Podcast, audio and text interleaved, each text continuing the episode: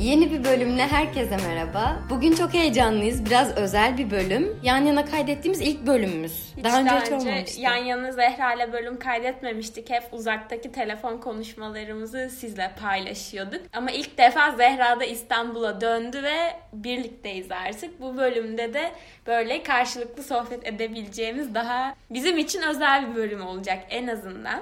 Bilmeyenler için ben Türkü. Ben Zehra. Şu anda ikimiz de İstanbul'dayız. Yeni evimize taşındık ve taşınma sonrası aslında ne kadar çok gereksiz eşyamızın olduğunu fark ettik. Biz de daha kendimize minimal bir yaşam hedefi koyduk ve hazır bunu araştırıyorken bu araştırmalarımız sonucu bir bölüm kaydedelim istedik minimalizmle ilgili. Evet, zaten POTS'ta bölümleri kaydederken genelde o hafta öncesinde başımıza hep bir olay gelmiş oluyor ya da düşünmemiz gereken bir konu çıkmış oluyor hayatımızda gerçekleşen. Biz de bari bununla ilgili konuşalım diye düşünüyoruz. Aynı şekilde şu anda da evi görseniz mesela Zehra'nın odasında her yer koli koli. Benim odamda koli koli eşyalar var ve yerleştirilmeyi bekliyor. Biz de çok bu yorgunlukla biraz da böyle eşyaların aslında bize ne kadar yük olduğundan bahsediyorduk ve neden minimalizmle ilgili bir bölüm kaydetmeyelim diye düşündük. Bugün biraz her zaman olduğu gibi önce tarihçesi, sonra minimalizme ilham vermiş başka felsefeler. Günümüzde ne durumda şu anda minimalizm? Neler yapabiliriz? Kendimizin de muzdarip olduğu bazı sendromlar. Bunlar hakkında konuşacağız ama önce yeni bir intromuz var. Hepsi ondan sonra. POTS, iki yakın arkadaşın sürdürülebilirlikten kültürlere, müzikten kadın haklarına kadar pek çok farklı konuyu tartıştıkları bir podcast. İlk sezonumuza farklı ülkelerde olduğumuz için deniz aşırı telefon konuşmalarımızı paylaşarak başlamıştık. Şimdi ise tekrar bir aradayız. Her pazartesi farklı bir konuyla Spotify ve iTunes'dayız.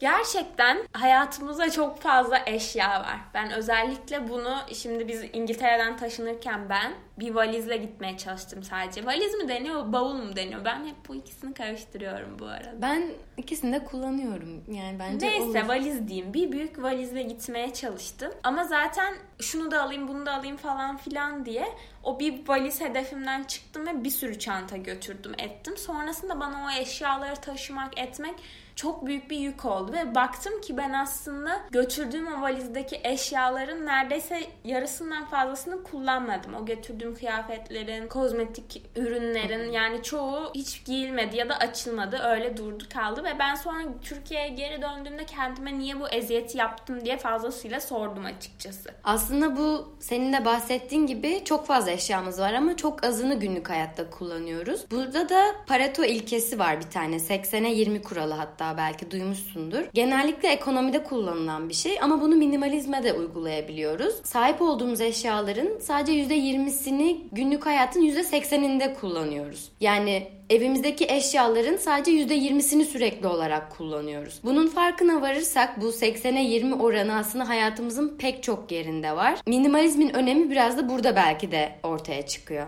Kendimizin yarattığı aslında bu eşyaların özellikle yarattığı kalabalıktan uzak, artık ne kadar böyle azı, bir şeyin yalınlığını benimseyerek daha mutlu bir yaşama bizi kanalize eden bir felsefe mi diyebiliriz? Bir bence düşünce yapısı mı diyebiliriz? Minimalizme. İlk etapta minimalizm 1960'lı yıllarda bir sanat akımı olarak ortaya çıkmış. Ardından günümüzde bir yaşam felsefesi olarak benimsenmiş. Ben bunu öğrenince çok şaşırmıştım mesela. Evet, aslında şu anda hem sanatta da görüyoruz hem de yaşam tarzı olarak da görüyoruz minimalizmi. Bakıldığında biraz bana bir özgürlük arayışıymış gibi geliyor. Çünkü bir şekilde bütün eşyalar aslında bizi kendine bağlıyor ve biraz tutsağı ediyor. Yani bazı eşyalarımızdan sırf anı değeri diye ileride de konuşacağımız şekilde bu istifçilik yüzünden mesela şey yapamıyoruz, kurtulamıyoruz. Sürekli onları taşımak zorunda kalıyoruz belki. Bir şekilde asıl amacımızı unutuyoruz bence, asıl yaşama amacımızı. Sürekli hayatımızı metalar alabilmek için yaşıyoruz. Bunun için çalışıyoruz. Bunun için vaktimizi harcıyoruz. Ve bu şekilde tutsağı oluyoruz bu eşyaların. Böyle olunca da asıl yaşama amacımızı unutuyormuşuz gibi gelmeye başladı bana bu eşyalara hem zaman hem enerji hem para harcayarak. Ama senin de dediğin gibi aslında temel ihtiyaçlarımızı karşılayabilecek kadar minimal eşyalara sahip olursak onları elde etmek için harcadığımız zamanı, parayı gerçekten sevdiklerimize ya da kendimize harcayabiliriz ve bu da bence yaşam kalitemizi çok da yükseltir. O yüzden minimalizm gerçekten insanı mutluluğa kavuşturan bir akım diye düşünüyorum. Evet, yani özellikle kapitalizmle birlikte kaldırabileceğimizden çok daha fazla yük sırtlanmaya başladık ama ironik bir kısmı da var bu işin. Çünkü aynı zamanda daha fazlasını isteyen bir halimiz de var. Asla yetmiyor ve yaşamlarımız şu anda bence herkesin çok tıka basa bir şekilde dolu çeşitli objelerle. Aslında tam da bu noktada minimalizm üstümüzdeki yükü alıyor. Biraz nefes almamızı sağlıyor. Her ne kadar büyük şehirlerde yaşasak da. En başta demiştim, minimalizm bir sanat akımı olarak ortaya çıkmış. Sanatında çok çeşitli kolları var biliyorsun. Biraz müzikte mesela minimalizmden bahsedebiliriz. Direkt aslında minimalizm deyince aklımıza hep görsel sanatlar geliyor. Ama benim ilgimi müzikte minimalizm de çok çekiyor. Çünkü bence minimal olan her şey teknoloji ve müzikle harmanlanınca bence ortaya çok güzel şeyler çıkıyor. Hep zaten dediğimiz gibi az çoktur. Basitlik çok şey anlatır. Less is more. Çok, evet. Biraz klişe bir söz ama doğru ama bence. Ama doğru gerçekten de. Bunun sonucunda da minimalist müzik ortaya doğmuş aslında, bu düşüncelerin sonucunda. Gerçekten böyle basit kompozisyon temellerine dayanan, sabit ritimlerle ilerleyen, fazla ton değiştirmeyen, notaları olan. Tekrarlı böyle bir klasik müziğin bir alt türü olarak kendini gösterdi. Ben mesela hem klasik müzikte dinlemeyi seviyorum hem de mesela hiç aklına gelmez ama minimal tekno diye bir çok ilginç tür var. Yani hani teknoda ben mesela minimal çok yakıştırmıştım ilk duyduğum zaman. Ben şu an hayal bile edemedim. Bu bölümden sonra dinleyebiliriz belki. Aslında mesela minimal müzikle ilgilenenler şunu savunuyormuş. Önemli olan çalınan notalar değil, çalınmayan notalardır diye. Müziğin doğasını böyle sadeleştirerek daha fazla indiklerini düşünüyorlar herhalde. Zaten 1960'larda minimalizm çıktı diye söylemiştin. Yine 60'larda Amerika'da ilk örneklerine rastlamışız bu minimalist müziğin. Bu Avrupa'da klasik müzikte böyle karmaşık beste yapmak o dönem revaçtayken biraz buna tepki olarak doğmuş. İşte Batı'nın klasik müzik anlayışından, zaten Batı'nın ileride de konuşacağımız gibi biraz daha estetik anlayışı daha farklı. O yüzden Batı'nın anlayışından kopmak için de daha böyle Uzak Doğu, Afrika, Asya müziklerine yönelmişler. Ve oradan aldıkları yeni ritimleri ve sesleri minimal müziğe eklemişler. O yüzden de Doğu kültürüyle Batı kültürünün böyle harmanlanması ben her zaman çok seviyorum zaten. Ama şey de ilgimi çekiyor. İlla ki bir minimallik arayışına girdiğimiz zaman Uzak Doğu'ya dönmemiz gerekiyormuş gibi geliyor. Evet. Bana da öyle geliyor. Bence aslında minimalizm hakkında konuşacaksak öncelikle şeyi belirlememiz lazım. Yani sade ve basit kelimeleri birbirine karıştırılmaması gereken kelimeler. Yani basit kullanımı ve içeriği özelliksiz olan anlamına geliyor. Sade ise özellikleri üzerine düşünülüp yalınlaştırılmış, aslında fazlalıklarından arınmış anlamına geliyor. Alman düşünür Hegel'in de aslında minimalist sanat akımı ile ilgili bu sade ve basit kavramları hakkında güzel bir sözü var.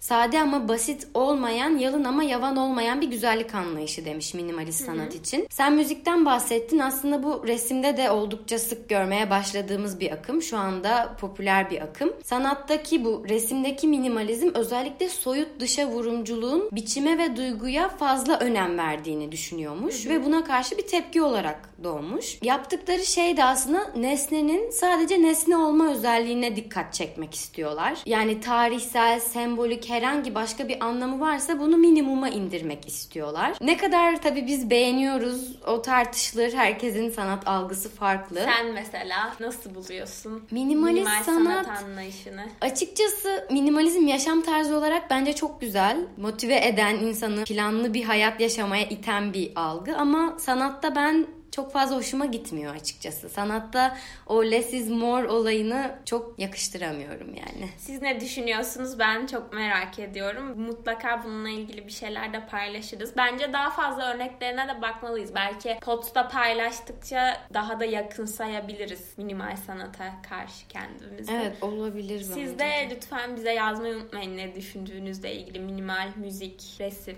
her şey olabilir. Yaşam tarzı. Nesnelere çok böyle ilgi duydukları için, nesnelliğe ilgi duydukları için genellikle heykel üzerine yoğunlaşmış sanatçılar. müzikte minimalizm, resimde minimalizm, bir de bir taraftan edebiyatta minimalizm var aslında. Bunun güzel bir örneği de haikular sanırım. Evet, her zaman dedik ki minimal bir şeyler arıyorsak Uzak Doğu'ya bakmalıyız. Japonya'da bence bunun en olması gereken ülkesi. Haikular var mesela onların da. Türkçesi eğlenceli mısra olarak geçiyormuş ama hepimizin zaten bildiği, tüm dünyada çok meşhur olan geleneksel bir Japon şiir türü. Ve dünyanın en kısa şiir türü aslında. Çünkü sadece 17 hece ve 3 mısradan oluşuyor. Yani böyle gerçekten bir göz kırpması anında görebileceğiniz bir şeyi hemen 3 mısra şeklinde anlatıp çok güzel bir anlatım oluşturuyor bence. Güzelliği de aslında yalınlığından geliyor. Kullanılan her kelime de değerli olmuş oluyor. Çünkü çok az kullanıyorlar ve o yalınlığın aslında etkileme gücünün ne kadar büyük olduğunu görüyorsunuz bence haikularda. Sadece 3 mısrayla çok etkileyici olmayı başarabiliyorlar. Ben her zaman haikuları da böyle bizim garip şiiri üzerindeki etkilerini merak ediyorum. Bunu daha fazla şu an araştırmayı düşündüm hatta. Çünkü Orhan Veli'nin de haikuyla ilgilendiğini ve onunla ilgili çeviriler yaptığını biliyorum. Biraz daha fazla Orhan Veli okumalıyız bence. Orhan Veli'de de bence çok yalın bir şekilde çok güzel anlatmayı başarabiliyor. O da kendi şiirinde bu minimalizmden etkilenmiş ve bunu güzel bir şekilde yansıtmayı başarmış. Ben şunu hatırlıyorum. Bu haikuydu sanırım yine Orhan Veli'nin. Gemliğe doğru denizi göreceksin, sakın şaşırma. Evet, çok güzel bir haiku örneği olmuş oldu yani. Evet. Gerçekten gemliğe doğru gittiğin an bir anda o denizi gördüğün zaman o anı böyle bir fotoğraf karesi gibi yakalamış ve onu yazmış ve sen de aynı deneyimi yaşadığın zaman gerçekten çok etkileyici olduğunu hissediyorsun sadece o 3 mısranın. Yani hayatta hepimizin yaşadığı ufak şeyleri aslında alıp şiir yapıp küçük anlara bile böyle hayranlıkla bakabiliyoruz haikular sayesinde. Çok güzel örnekleri de var. Baktığımız zaman kısa yazmak çok daha zor. Yani hangi kelimeleri seçeceksin? Bu sefer iyice özenle dikkat ediyorsun. Hatta bununla ilgili bir de şöyle bir ironik örnek vardı. Mark Twain bir mektubuna şöyle başlıyormuş. Bu kısa konuşmanın önemiyle ilgili. Kusura bakmayın, kısa yazacak vaktim yok. Yani vaktim olmadığı için uzun yazıyorum size demiş. Aslında buradan da kısa yazmanın çok daha zor olduğunu, çünkü hani kısa ve öz yazmak için daha çok düşünmesi gerektiğini anlayabiliyoruz. O yüzden zaten haikular da bakıldığında bu kadar önemli bir sanat olarak kabul ediliyor şu anda. Çünkü gerçekten o 3 mısrada o olayı en iyi anlatacak kelimeleri seçmek çok ustalık gerektiren bir iş. Evet, minimalizmin önce bir sanat akımı olmasından bahsetmiştik. Sonradan bir yaşam felsefesi haline geliyor. Sanat hakkında biraz konuştuk. Biraz da felsefe kısmına bakmak istiyorum ben. Bunun belki de en güzel örneklerinden bir tanesi, bugün çok fazla Japonya dedik ama yine Japonya'da Wabi-sabi akımı. Aslında 1500'lü yıllarda ortaya çıkmış bir akım. Bugün senin de dediğin gibi çok fazla Japonya'dan bahsettik ama Japonların kültüründe de bu yalınlık, sadelik çok önemli kavramlar. Wabi-sabi de aslında direkt Türkçe'ye ya da İngilizce'ye çevrilebilen bir kelime değil. O yüzden aslında biraz anlatmak zor ne olduğunu ama şöyle tanımlanabilir. Mükemmel olmama halinin içinde yakalanan mutluluk gibi tanımlayabiliriz Wabi-sabi'yi. Bakıldığında demin de bahsettik. Batı kültürünün estetiğinde her zaman simetri, altın oran, kusursuzluk, güzellik algısı bölümümüzde de bundan bahsetmiştik. Ama Wabi-sabi bize bunun tam tersini sunuyor. 1500'lü yıllarda bu böyle Japonya'dan pek beklemeyeceğimiz aslında böyle bir müsrifliğe, zengin gözükmeye, gösterişe karşı ortaya çıkmış bir estetik anlayışı. Daha sonra Japon estetiğinin temellerinden birisi olmuş aslında. Bugün de geçerliliğini koruyor Japon mimarisine, estetiğine, sanatına baktığımız zaman. Aslında şöyle bir şey, mesela demin dedik ya Batı sanatındaki simetri, gösteriş önemliyken Japonlar böyle bir daha rustik, mesela bir baraka düşün. O barakanın kırık dökük bir yerleri olsun. Bunun içindeki yaşanmışlıktan çok güzel böyle bir estetik haz alabiliyorlarmış bu Wabi-sabi felsefesini takip edenler. Ya da kırık bir fincan mesela ama o yine iyi bir yaşanmışlığı gösterdiği için, ya da kırışık bir yüz. O kırışık bir yüzün çok güzel olduğunu fark edebiliyorlar. O yüzden böyle daha kırılgan, daha iddiasız ama bize daha böyle yaşamla ilgili, yaşamın kırılganlığıyla ilgili şeyleri hatırlatan, daha az mükemmel olan her türlü obje, insan, ev hepsinden aslında bir estetik haz yakalayabiliyorlar. Çok güzel bir felsefe aslında. Evet, gerçek hayatta kusursuzluğun çok zor olduğunu düşünüp bu geçiş ve kusurları kabul etmek ve onlardan estetik bir haz almak bence çok güzel bir şey. Senin de dediğin gibi o kırışıklıkları seviyorlar çünkü orada bir yaşanmışlık görüyorlar ve aslında bir nevi ona saygı duyuyorlar. Burada daha önce mesela bir eve bakıyorlar. Biri yaşamış diyorlar. O hoşuna gidiyor yani onun. Ya da mesela müzelerde ben hep şey görürdüm. Japonların porselenleri ama kırılmış. Sonra onu böyle bir altınla onarmışlar, etmişler. Wabi-sabi'yi öğrenince bana çok inanılmaz böyle şey, saygı uyandıran çok güzel geldi daha sonra. Ve aslında şey, o kırılmış ve altınla sonradan onarılmış şeyler daha değerli oluyormuş normallerine göre. O ilginç. Ya da mesela böyle mekanları çok süper temizliyorsun, ediyorsun falan ama daha yaşanmış gibi, bir kusurlu gözükmesi için hatta ağaçları sallayıp oraya böyle yapraklar döküyorlarmış. Evet. O çünkü onlara göre daha güzel duruyormuş. Bence yaşadığımız hayatın kusurlarını kabul etmek aslında bizi çok daha mutlu edecek bir akım. O yüzden ben destekliyorum ve bu şeylerini de çok beğeniyorum. Bu Wabi-sabi akımıyla ortaya çıkmış daha böyle minimal çanak, çömlekler, çay içme setleri falan oluyor. Daha yamuk yumuk ve hatalı. Bence onlar çok daha güzel, mükemmel Çin porselenlerine göre. Kesinlikle, ben de çok beğeniyorum. Şimdi böyle hayatlarımızdaki sadelikten, minimallikten bahsediyoruz ama Zehra ile bizim şu an hatta bu kolileri boşaltırken fark ettiğimiz ve bu konuda ay ne yapsak acaba artık buna bir dur diyelim diye düşündüğümüz, ikimizde de olan, bunu artık bir disorder deniyor yani. Bu bozukluk aslında, psikolojik bozukluk. İstifçilik var. İkimizde de, bunu kabul edelim. Sizle de paylaşmış olalım. İtiraf var. İstifçilik ne peki? Bilmeyenler için istifçilik tek başına var olabilecek bir bozukluk da olabilir. Daha çok ya da obsesif, kompulsif kişilik bozukluğuyla da özdeşleştiriyorlar ama bizimkisi o kadar büyük bir boyutta değildir umarım. Bu TLC'deki temizlik hastaları biraz daha öyle. Öyle bir şov var bu arada, bilmeyenleriniz varsa. Oradakiler artık uç boyut. Biz şu anda o kadar değiliz. Ama şöyle bir şey aslında. İstifçilik gerçek değerine bakmadan bir şeyin, bazı eşyaları atmakta ya da eşyalardan ayrılma konusunda yaşanan böyle hayatın boyunca gelen kalıcı bir zorluk. Bu da bir süre sonra hani eşyalarınızdan ayrılamıyorsunuz çünkü onların sizi bir hatırası olduğunu ya da bir değeri olduğunu düşünüyorsunuz.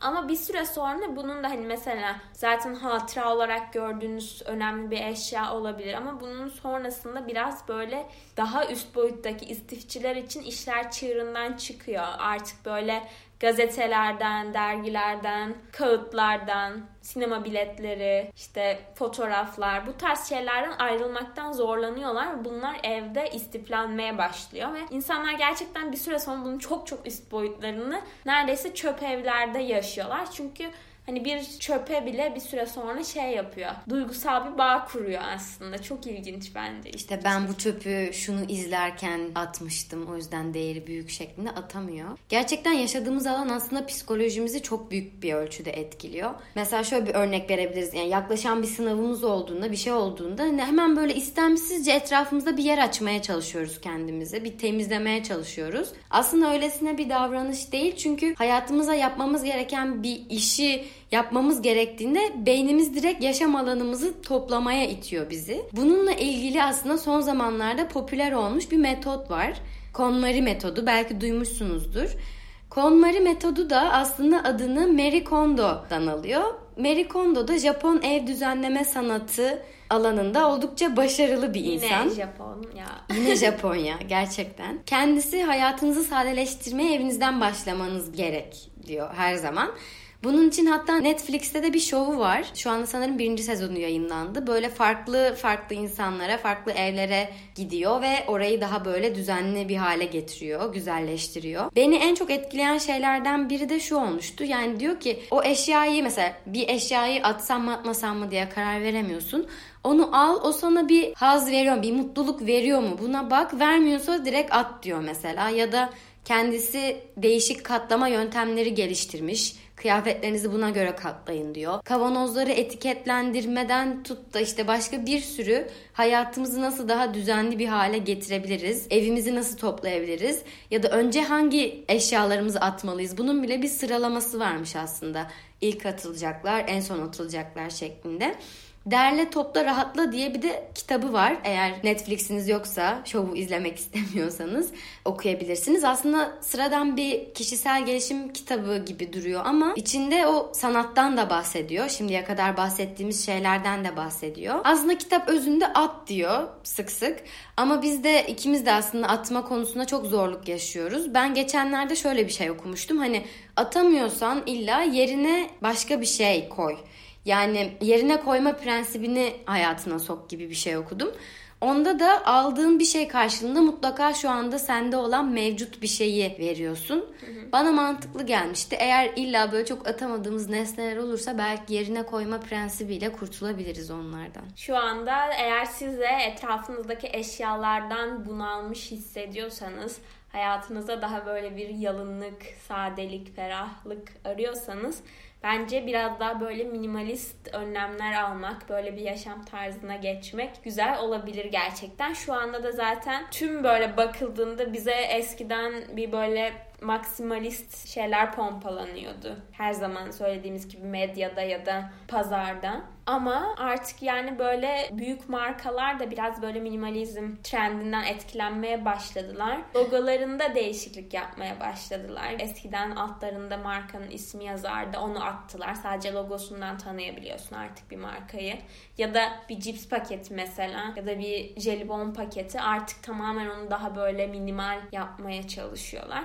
Biraz da şu anda da trend olan şey minimalizm aslında. O yüzden bakalım hayatlarımıza ne kadar uygulayabileceğiz, ne kadar uygulamakta zorlanacağız. Bu hafta da bununla ilgili zaten pek çok şey paylaşıyor oluruz. Siz de kendi deneyiminizi bizimle paylaşırsanız çok seviniriz. Bu arada markalardaki minimalizm dedik. Sana da şöyle geliyor mu? Sanki böyle minimal paketler, minimal logolar bana hep daha kaliteli ya da daha pahalı, yani böyle bir tık üst seviyede gibi geliyor. Neden bilmiyorum ama bir şey minimal olunca sanki daha sağlıklı mı desem, kaliteli mi emin olamadım. Öyle bir algı yaratıyorlar aslında. Doğru. Evet, bugün de bahsettik zaten. Minimalizmi hayatımızın pek çok farklı yerine sokabiliriz sanat dışında. Yani beslenmemizde bile aslında bir minimalizm akımı olabilir bence. Neden olmasın? Az yemek ama kaliteli şeyler yemek. Midemizi abur cuburlarla doldurmamak bile aslında bir minimalizm bence. Bilmiyorum, bu konuda ilginç düşünceler de var. Dediğim gibi bu hafta zaten size de soruyor oluruz. Paylaşımlar da yapıyor oluruz. O zaman haftaya görüşmek üzere. Görüşürüz.